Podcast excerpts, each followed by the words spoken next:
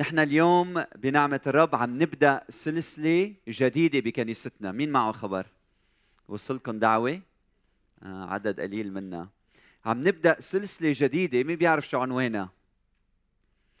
عنوانها 2050 للميلاد. يعني بدك تتخيل هلأ إنه نحن بسنة القديه؟ ال 2050 قد إيه بيكون عمرك سنة ال 2050 قديش بيكون عمرك سنة ال 2050 أحسبهم شوي. زيد 31 سنة على ال 2019 وقول لجارك قديش بيصير عمرك. فتخيل عمرك هلأ قد إيه 69 صرت. اسم الله عليك بعدك شاب. كمان قد بيصير عمرك عم. زيد 31 سنة بصيروا 90 طيب أنتم بتعرفوا إنه مجتمعاتنا للأسف ما بتفكر لقدام.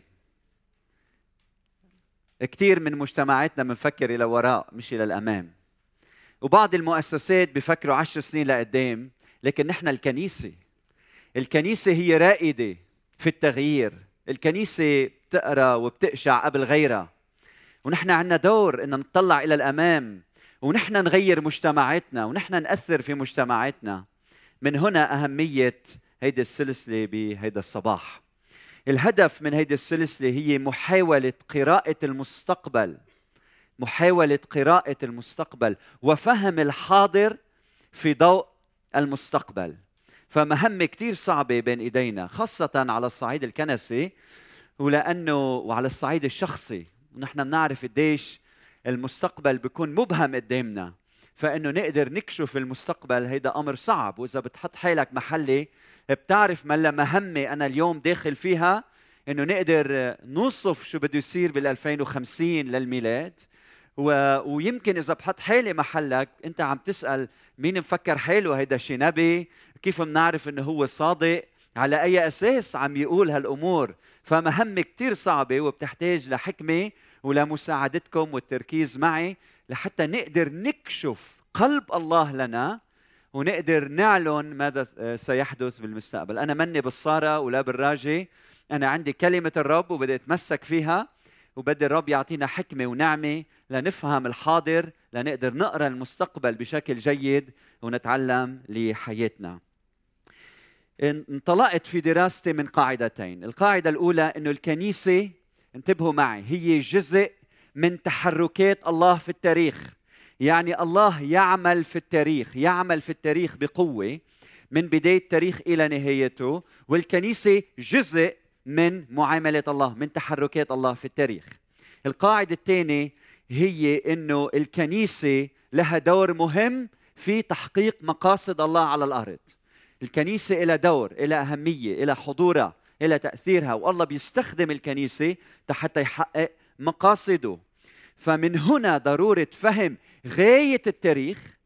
بدنا نرجع إلى سفر التكوين واكتمال التاريخ. بدنا نروح على سفر الرؤيا لنقدر نقشع هيدا الخط المستقيم لحتى نعرف شو دور الكنيسة في تحقيق مقاصد الله في هذا العالم. وهيدي مهمة منا هين صعبة شوي.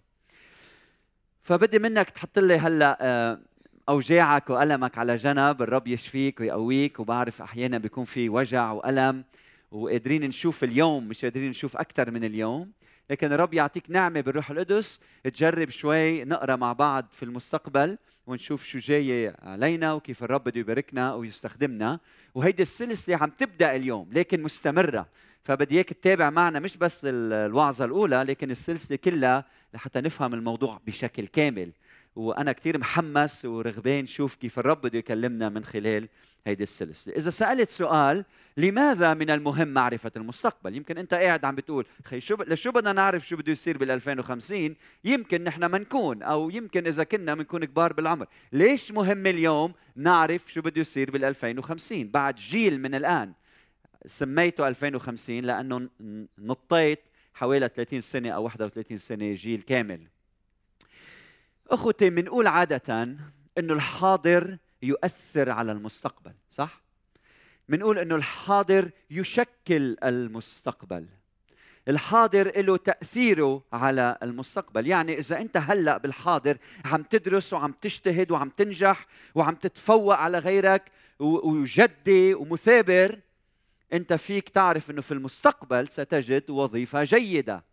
أكيد إذا ما كانش في وصاية رح تاخذ وصية جيدة إذا أنت هلأ كسول قاعد ما عم يعمل شيء عم بضيع وقته عم يهدر وقته عم يهدر حياته ستحصد الفقر في المستقبل يعني الحاضر يؤثر على شو؟ واضح؟ يؤثر على المستقبل وكل تصرفاتنا إذا بتستثمر مثلا بزواجك فيك تتنبأ أنه رح تعيش حياة زوجية حلوة إذا أنت بتهمل زواجك اليوم رح تحصد الصراعات والمشاكل الزوجية. الذي يزرعه الإنسان إياه قولوا معي يحصد أيضا. إذا اليوم بتزرع بندورة رح تحصد بندورة صح؟ لكن الحاضر يؤثر على المستقبل. لكن نحن بنعرف إنه بالحياة في مفاجآت في تحديات في عواصف أيام نحن ما بنكون مهيئين لها محضرين لها. كيف بتتصرف في الوقت الحاضر؟ ينبئ عما سيحدث في المستقبل. لكن في حقيقة ثانية ما بننتبه لها. أحيانا المستقبل وكثير من الأحيان المستقبل يؤثر على الحاضر. رؤيتك للمستقبل آه، إيمانك بما سيحدث في المستقبل يؤثر على أفعالك اليوم وأعمالك اليوم. يعني مثل ما الحاضر يؤثر على المستقبل الحاضر يتأثر بالمستقبل. مثل ما الحاضر يحدد ماذا سيحدث في المستقبل الحاضر يحدد من المستقبل. مثل ما إنه الحاضر يشكل المستقبل الحاضر يتشكل أيضا من المستقبل. من عشرة أيام كنت بلندن أعطيكم مثل بسيط جدا. وكنا مجموعة فريق من الكنيسة وكان في معنا صبية عرفت قبل بأسبوع إنها حبلى. يعني قبل ما تروح على لندن إنها إنه تتوقع ولد بعد تسعة أشهر. فلأنه هالحقيقة جاية إنه في المستقبل جايها ولد كل ما كان عندها فرصة بلندن كانت تروح على المحلات وتطلع وتفتش شو بدها تشتري لمين؟ لطفلة يلي جاية. فالواقع الحاضر تأثر بما سيحدث أمتين. في المستقبل. إذا أنت عارف أنه بعد خمس سنوات بدك تشتري بيت وبتعرف هيدا البيت وبتعرف موقع هيدا البيت بتعرف قديش حق هيدا البيت اليوم هيدا الشيء بيتأثر بواقعك اليوم. كيف تصرف مصاري كيف تجمع مصاري كيف تضب مصاري كيف تتعامل مع الواقع ليه؟ لأنه في المستقبل أنت شو؟ شايف ماذا سيحدث؟ إنه أنت رح يصير عندك بيت معين. إذا أنت بتشتغل بمصرف مثلا ببنك وانت عارف انه يوم وانت موظف عادي مبتدئ محاسب وانت بتتوقع في المستقبل انه تصير شو؟ مدير هيدا البنك. كيف بتتصرف اليوم؟ كيف بتشتغل اليوم؟ كيف بتجاهد اليوم؟ كيف تعطي وقتك؟ كيف بتدرس؟ مزبوط؟ كيف بتشتغل بكل أمانة؟ ليه؟ لأنه انت متوقع يوم من الأيام رح تصير انت مدير البنك. إذا انت كنت بتشتغلي بنفس المصرف لكن انت بعد خمس سنين متوقع إنك تتزوجي ويصير عندك أولاد وتترك المصرف وتهتم باولادك وتربي اولادك كيف بيكون أدائك؟ كيف بيكون شغلك اليوم؟ مختلف. ليه؟ لأنه ما عندك هالطموح هيدا الأمل إنك أنت تصير مدير هذا البنك. فالمستقبل يؤثر على الحاضر والحاضر يشكل من المستقبل. فكما الحاضر يؤثر على المستقبل المستقبل يؤثر على الحاضر أيضا. اسمعوا مثل آخر يلي اعمق شوي. إذا أنت تؤمن بالحياة بعد الموت إذا أنت تؤمن إنه لحياتك معنى إذا أنت تؤمن إنه الحياة يلي عم تعيشها اليوم هي جزء من الأبدية وتبدأ هنا وتستمر إلى ما بعد الموت. كيف بتتصرف اليوم؟ إيمانك بالمستقبل كيف بخليك تتصرف اليوم؟ كيف تعيش بأمانة؟ كيف تعيش بأخلاق عالية؟ كيف تعيش ليس لذاتك بل من أجل الآخرين صحيح؟ ليه؟ فهالحقيقة المستقبلية بتأثر على الواقع يلي عم بتعيشه اليوم على طريقة أدائك اليوم؟ إذا أنت كنت شخص من نوع آخر يلي ما بتآمن بالحياة بعد الموت بتقول الحياة تنتهي هنا تبدأ هنا وتنتهي هنا والحياة ما لها معنى وجدنا صدفة. إيه، كيف بتفكر؟ كيف بتعيش؟ بتقول ما زال الحياة قصيرة خليني أعيش لنفسي. خليني استمتع بالحياة خليني أعمل ما يحسن في عيني خليني ضاعف ملذاتي خليني أترك زوجتي أتزوج جارتي لأنه زوجتي عم بتعذبني ومفكر جارتي ما راح تعذبني. خليني أعيش مثل ما أنا بدي أعيش لملذاتي لشهوتي صح؟ لماذا؟ لأنه مفكر في المستقبل إنه ما في حياة بعد الموت. والله الله يساعدك شو رح يصير فيك لما تكتشف إنه في حساب وفي حياة ما بعد ما بعد الموت. فإذا أنت إنسان بدك يصير بدك تصير صحتك آه، تبقى صحتك جيدة بالستينات. بالمستقبل شايف إنه بدك صحتك تبقى جيدة وقوي وما عندك أمراض. هيدي الحقيقة المستقبلية بتأثر على واقع حياتك اليوم. كيف بتاكل كيف تعمل رياضة كيف تهتم بحالك. إذا أنت بدك تصير وزير في المستقبل وشايف حالك هونيك الله داعيك هيدا مستقبلك اليوم انت بتتصرف بطريقة معينة بتبني علاقات معينة بتخدم المجتمع تبعك بطريقة معينة بتتخصص بمجال معين. فالمستقبل يحاكي حاضرك ويؤثر على حاضرك. إذا أنت بدك تصير راعي كنيسة مطلوب منك من الآن تعيش حياة الصلاة، تقرأ الكلمة، تعرض تكبر قلبك، تكبر فكرك، تعرض كتافك لتتحمل المسؤولية يلي جاية على كاهلك. يلي هي دعوة الله لحياتك تدرس لاهوت تتخصص تعيش حياة هادفة لأنك شايف في المستقبل ماذا سيحدث من هنا أهمية معرفة المستقبل لأنه معرفة المستقبل بتحدد كيف أنا اليوم لازم أعيش وهيدا المفهوم غايب في شرقنا لأنه الإنسان بيعيش ليومه لنهاره وما بنفكر أوسع من ذلك. فالكنيسة كنيستنا ضروري نفكر كيف نعطي توصيف للكنيسة بال 2050 لنعرف اليوم كيف بدنا نتصرف. رؤيتنا للكنيسة المستقبلية نظرتنا للكنيسة في المستقبل. تؤثر عما نقوم به اليوم. المشكلة أنه الكثير من كنائسنا الكثير من كنائسنا منعيش حياة غير هادفة وكأنه الهدف بس البقاء على قيد الحياة. أن نستمر كما نحن. تعلمنا فن البقاء. لو اثنين أو ثلاثة مش مهم بس هالقد ونبقى هالقد. وماذا لو أن الله يريد أن جميع الناس يخلصون وإلى معرفة الحق يقبلون؟ وماذا لو أن يسوع قال أنا أبني كنيستي أنا أخترق هذا العالم وأبواب الجحيم لا تقوى عليها لن تقف بوجهها. إذا هيدي دعوة الله للكنيسة إذا هيدا المستقبل اللي قدامنا كيف أنا بسلك اليوم؟ كيف أنا بعيش اليوم؟ بأي طريقة بأي طريقة بأي حياة؟ فأي صورة رح نرسم لنا؟ هيدي الصورة يلي بدنا نرسمها عن المستقبل أخوتي ركزوا معي. بتحمل ثلاث ركائز بتحتوي على ثلاث ركائز. بدي أقول لكم الثلاث ركائز الورقة موجودة بين إيديكم بدي إياكم تكتبوهم على الصفحة الثانية وبعدين رح جرب أشرح لكم اياهم بس حتى ساعدكم. من الأول تعرفوا انه أنا وين رايح. هالركائز الثلاثه يلي رح ركز عليها اولا النظام النظام. والنظام يعني جملة القوانين والقواعد التي يخضع لها الكون والخليقة والمجتمع. أرجوكم الموضوع كثير مهم وأخذ كثير جهد مني فبدي إياكم تركزوا معي. اولا الجماع اولا النظام النظام. يعني الله وضع نظام في هذه الخليقة في هذا الكون من بدايته لنهايته. وبعد شوي بدنا نسأل شو دور الكنيسة في تحقيق مشروع الله لهذا النظام. رقم اثنين الجمال الجمال. وهي صفة الحسن في الأشكال والأخلاق. لما نحكي عن الجمال عم نحكي عن جمال الشكل وجمال الأخلاق بنقول جمال الأخلاق من الداخل. ورقم ثلاثة لكن واحد النظام اثنين الجمال وثلاثة السخاء. والسخاء هو الكرم هو الوفرة هو الفيض هو الغزارة هو العطاء بكرم بوفرة.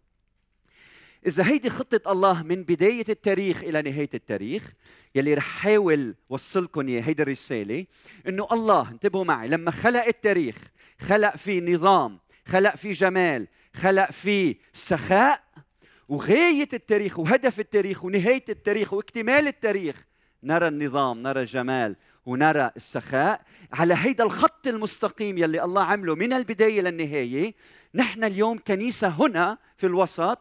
إذا بدنا نعرف شو بده يصير بال 2050 لازم يلي بده يصير ينسجم مع خطة الله من بداية التاريخ إلى نهاية التاريخ.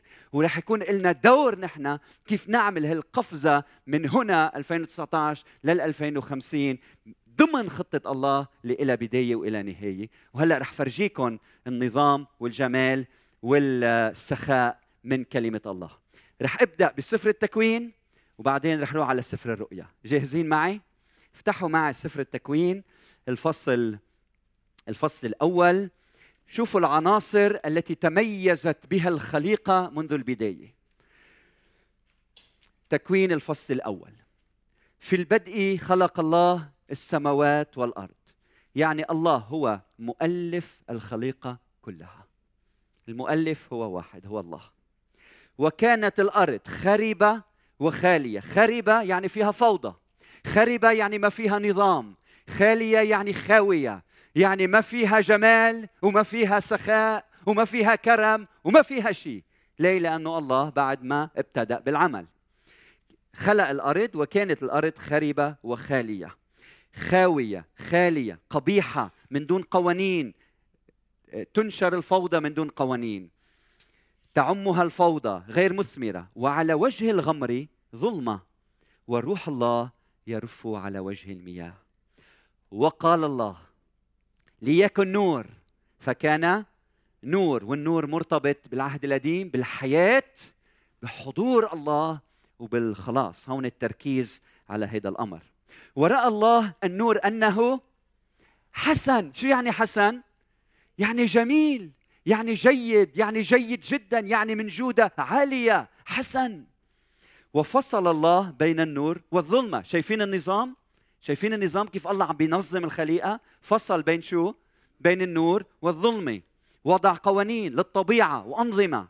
وقال الله ليكن جلد في وسط المياه وليكن فاصلا بين مياه ومياه. شايفين التنظيم؟ وقال الله لتجتمع المياه تحت السماء إلى مكان واحد ولتظهر اليابسة وكان كذلك. والعدد العشره وراء الله ذلك أنه شو؟ حسن. يعني كل شيء الله خلقه في هذه الخليقة هو حسن حسن.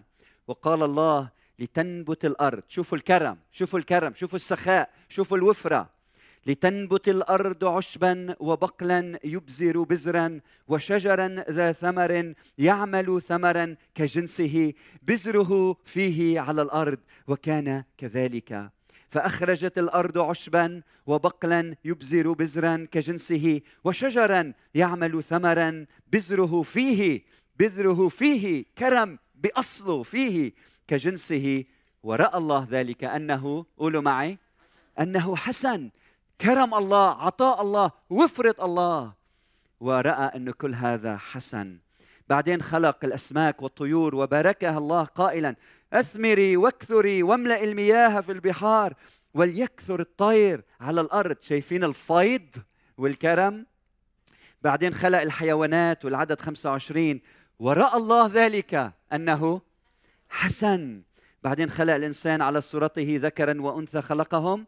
وباركهم الله وقال لهم أثمروا واكثروا واملأوا الأرض وأخضعوها وتسلطوا على سمك البحر وعلى طير السماء وعلى كل حيوان يدب على الأرض. فقال الله إني قد أعطيتكم عدد 29 كل بقل يبزر بزرا على وجه كل الأرض وكل شجر فيه ثمر شجر يبزر بزرا لكن يكون طعاما ولكل حيوان الأرض وكل طيور السماء وكل دبابة يعني ما يدب على الأرض مش الدبابة يلي بتقوس التي فيها نفس حية أعطيت كل عشب أخضر طعاما. وكان كذلك وشوفوا العدد 31 وراى الله كل ما عمله فإذا هو حسن جدا وكان مساء وكان صباح يوما سادسا. يعني الله لما خلق الخليقة ما خلقها وتركها وهملها. خلقها وكان هو واضع فيها قوانين ونواميس وقواعد في الطبيعة في الخليقة كلها مليئة بالقواعد منظمة لأنه إله إله منظم.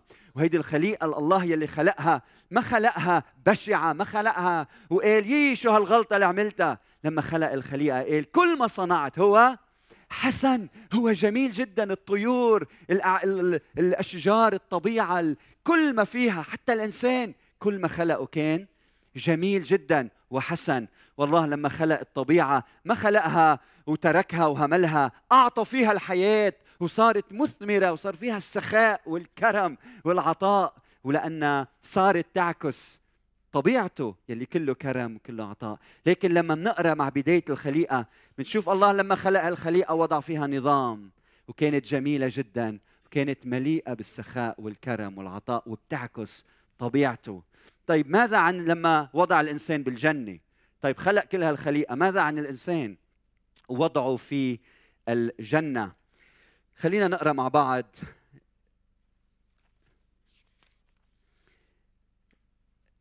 افتحوا معي تكوين اثنين ثمانية لعشرة شوفوا ماذا عن الجنة ماذا عن الجنة الله يلي وضع الخليقة وجعل فيها نظام وجمال وكرم وسخاء بقول عن الجنة وغرس الرب الإله جنة في عدن شرقا تعرف شو يعني جنة؟ تعرف شو يعني جنة؟ شو يعني جنة؟ شو قلت؟ مكان جميل برافو عليك يعني حديقة يعني هلأ مش غابة متروكة ولا صحراء جنة يعني حديقة جميلة حديقة منظمة حديقة جميلة حديقة مليئة بالسخاء والعطاء والكرم. جنة جنة.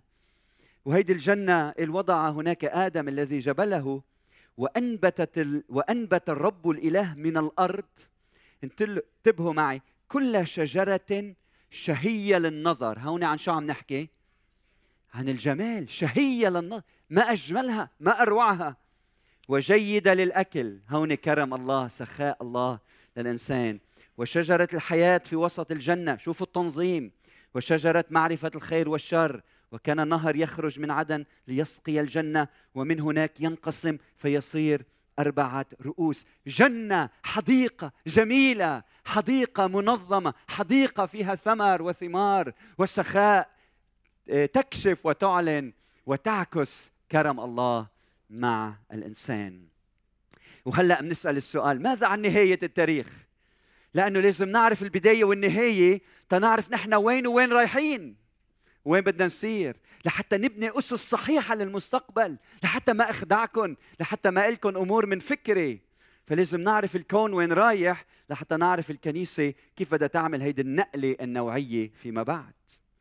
بقلنا الرسول بطرس لكننا بحسب وعده. ننتظر سماوات جديدة وأرضا جديدة يسكن فيها. البر يعني منتوقع نظام جديد في هذا العالم يلي فيها السماء والأرض بيجتمعوا مع بعضهم البعض ويلي فيها كل ما فيها يسكن فيها البر والبر يعني جمال الأخلاق يعني جمال الخلق يعني جمال الإنسان جمال الداخل الجمال البر يسكن فيها البر.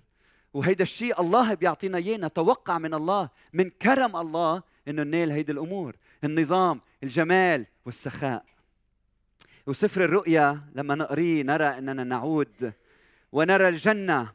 لكن يلي غرس الجنة في البداية بداية الخليقة سيغرس مدينة سماوية على الأرض. مدينة. مدينة يعني منظمة مدينة يعني عطية الله للإنسان مدينة فيها حضارات تمجد اسم الله. فكل مكان في الجنة سيكون فيها وأكثر بكثير هيدي الفردوس المفقود. لكن مكتمل لأنه الله افتدى الإنسان والخليقة كانت البداية. أما سفر الرؤيا الاكتمال اكتمال ما يقوم به الله في هذه الخليقة. طيب خلينا نقرأ مع بعض عن هالمدينة عن هالمدينة. بالعدد الثاني من الفصل 21 بقول وأنا يوحنا رأيت المدينة المقدسة أورشليم الجديدة نازلة من السماء من عند الله. لاحظوا مدينة مقدسة برأيي مدينة مقدسة نازلة ثلاث كلمات بيحملوا. النظام المدينة المقدسة الجمال نازلة سخاء الله مع الإنسان. ثلاث كلمات حاملين هالصفات الثلاثة. نازلة من السماء من عند الله. كيف؟ مهيئة منظمة مرتبة مهيئة. كعروس جميلة شوفوا الجمال مزينة لرجلها. وسمعت صوتا عظيما من السماء قائلا هو ذا مسكن الله مع الناس وهو سيسكن معهم وهم يكونون له شعوبا شعوبا مش شعبا شعوبا من كل قبيلة وأمة وشعب ولسان. والله نفسه يكون معهم الها لهم. طيب هل هالمدينة جميلة؟ نعم ما هي عروس مزينة لرجلها. أكيد مليانة من الجمال. وبعدين هل فيها جمال الأخلاق؟ هل الموت جميل؟ كلا. هل فيها قباحة؟ كلا. كل ما هو سيء وشرير مش موجود فيها. بقول بالعدد الرابع وسيمسح الله وسيمسح كل دمعة من عيونهم والموت قولوا معي لا يكون فيما بعد. ولا يكون حزن ولا صراخ ولا وجع فيما بعد. في أجمل من هيك الوجع اللي عم بتحس فيه بيروح والألم اللي عم تحس فيه بيروح وكسره القلب بتروح والموت بيروح ببطل في شيء منه لأن الأمور الأولى قد مضت. طيب ماذا عن الجمال الخارجي؟ العدد 18 بقول وكان بناء سورها من يشب والمدينة ذهب نقي شبه زجاج نقي. كله مجاز. يشير إلى الجمال إلى عظمة الله إلى غنى الله. وأساسات سور المدينة مزينة يعني مرصعة بكل حجر كريم. والاثنا عشر بابا اثنتا عشر لؤلؤة. كل واحد من الأبواب كان من لؤلؤة واحدة. وسوق المدينة ذهب نقي كزجاج شفاف. ما أجمل هذه التعابير يلي بتعكس غنى الله كرم الله جمال الله اللي بيعطي لها المدينة السماوية تنظيم الله لهذه المدينة السماوية. طيب هل هالمدينة فيها وفرة؟ فيها ثمر؟ فيها كرم؟ لاحظوا معي العدد اثنين من الفصل 22 رؤية 22 2 وفي وسط سوقها وعلى النهر من هنا ومن هناك الشجرة حياة. من هنا وهناك متناول كل يد وتبقى خضراء لا تذبل. تصنع اثنتي عشرة ثمرة وتعطي كل شهر ثمرها وورق الشجرة لشفاء الأمم. يعني الله لما خلق الخليقة غايته من هالخليقة خلقها منظمة مرتبة وغايته إنه تبقى منظمة ومرتبة. خلقها حسنة وجميلة انتبهوا معي وغايته إنه تبقى إلى النهاية حسنة وشو؟ وجميلة جدا. خلقها فيها سخاء وكرم وغايته إنه تبقى فيها سخاء وكرم. لكن بسبب خطية الإنسان شو صار؟ نحن شوهنا أنظمة الله شوهنا جمال الله شوهنا كرم الله. صرنا نفكر بأنانيتنا صرنا نفكر بذاتنا. صار عندنا كبرياء تمردنا على الله سقطنا دمرنا جرحنا خزقنا بهالخليقة يلي الله أعطاها. لكن وعده لنا. إنه من خلال ما صنع ومن خلال روحه ومن خلال الكنيسة المنتشرة في العالم رح يعيد الخليقة إلى ما كانت عليه. ونحن عندنا دور فيما يصنع الله. فأنت اليوم بهيدا الصباح لما بنفكر شو بده يصير بال 2050 بدنا نفكر على هيدا الخط المستقيم. أنت يلي الله خلق وكل ما خلقه كان منظم وحسن وفيه سخاء وكرم وهيدي غاية الخليقة. هلا وين كنيسة القيامة؟ في خطة الله الخلاصية الكاملة للبشرية. وكيف نحن بدنا نعمل هيدي النقلة النوعية؟ يعني سنة 2050 خطتنا للكنيسة إنه يكون فيها نظام وتأثر بنظامها على المجتمعات الأخرى ويكون فيها جمال خلقي جمال داخلي خارجي وهيدا الجمال يأثر على العالم من حولنا.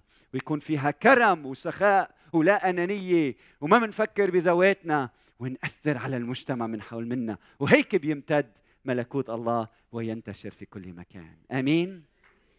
و... وهلأ سؤالي لك سؤال شخصي شخصي. عم تسمع كل هالحديث وعم بتقول طيب أنا شو المطلوب مني؟ مطلوب منك كثير مطلوب منك تبدأ بحياتك أنت. حياتك الفردية تبدأ ببيتك. وبدي أسألك هل أنت ببيتك عايش الفوضى؟ عايش حياة اسمعني منيح غير هادفة مثل ملايين الناس؟ ولا أنت عارف المستقبل وعارف شو المطلوب منك واليوم عم بتعيش هالمستقبل؟ هل حياتك حياة هادفة؟ حياة إلى معنى منظمة؟